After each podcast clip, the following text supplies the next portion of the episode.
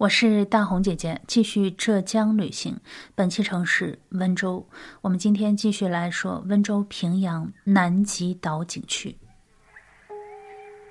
在之前的节目中，我们说了南极岛是一个呃平阳的独特的海岛，它被称为中国的马尔代夫。这个岛上的风光非常的美，而我们今天这一期节目要说的三盘尾景区是南极岛上必逛的一个景区。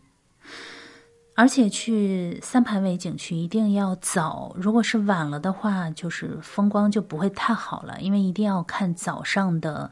呃清晨的风景，它才非常的漂亮。所以我们四点半就起床，五点钟五点多吧就到达了这个三盘尾景区。那个时候天还没有亮，但是这个景区已经非常多人了，所有的店铺都已经开门了。在南极岛坐岛内的环岛公交车可以到达，车程并不太长，而且呢，这个公交车很方便，随叫随停。三盘尾呢，真的是很有必要去一次，因为它真的和那个画册上是一模一样的。我们知道有很多的景区呢，它对外都有很多宣传画。包括一些明信片等等海报，这个南极岛的明信片、海报、宣传画几乎都是三盘尾景区取的景。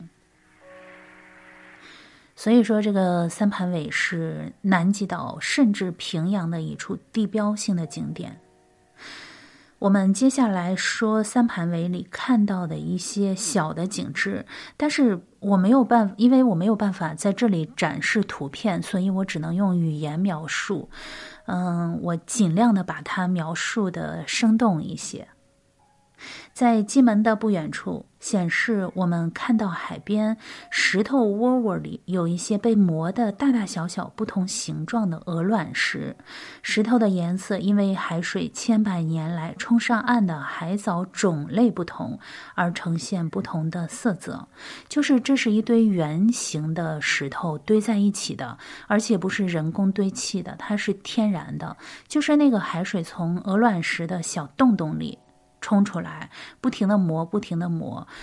经过就是嗯成千上万年的呃时间，然后把它磨成了一个一个的小石头，而且这个石头是不同的颜色，因为它嗯底下长的海藻的颜色不同，所以这个石头是五颜六色的，非常的漂亮。所以这个地方是我去三盘尾景区看到的第一景。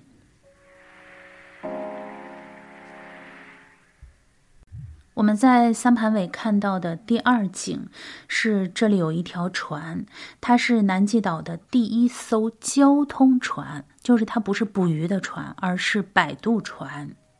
清末明初的时候，一个鳌江人驾船发现了这个没有人的小岛。从此呢，这个岛上人口从一个偶然闯入的陌生人，慢慢的发展成几十个捕鱼的人，几千个定居的人。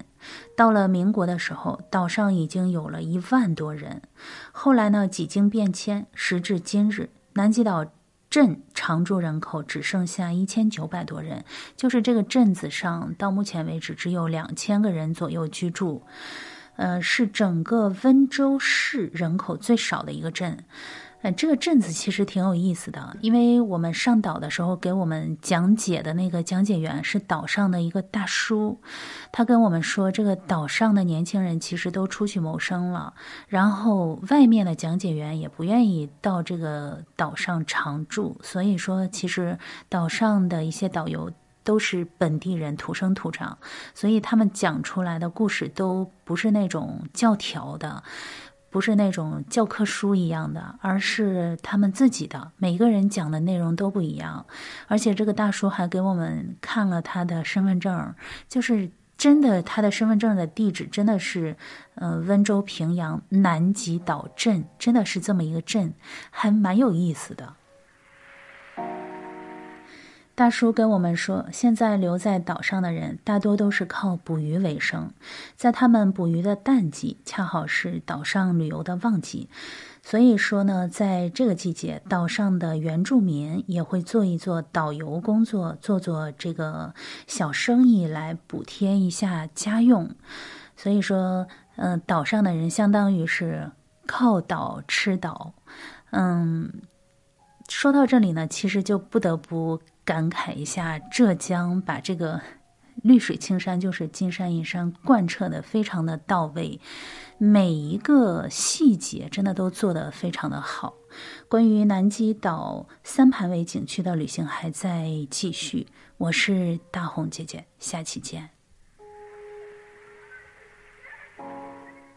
本期节目的图片和文字可以在我的同名公众号查看，搜索“黑奏红”，奏是欠揍的奏。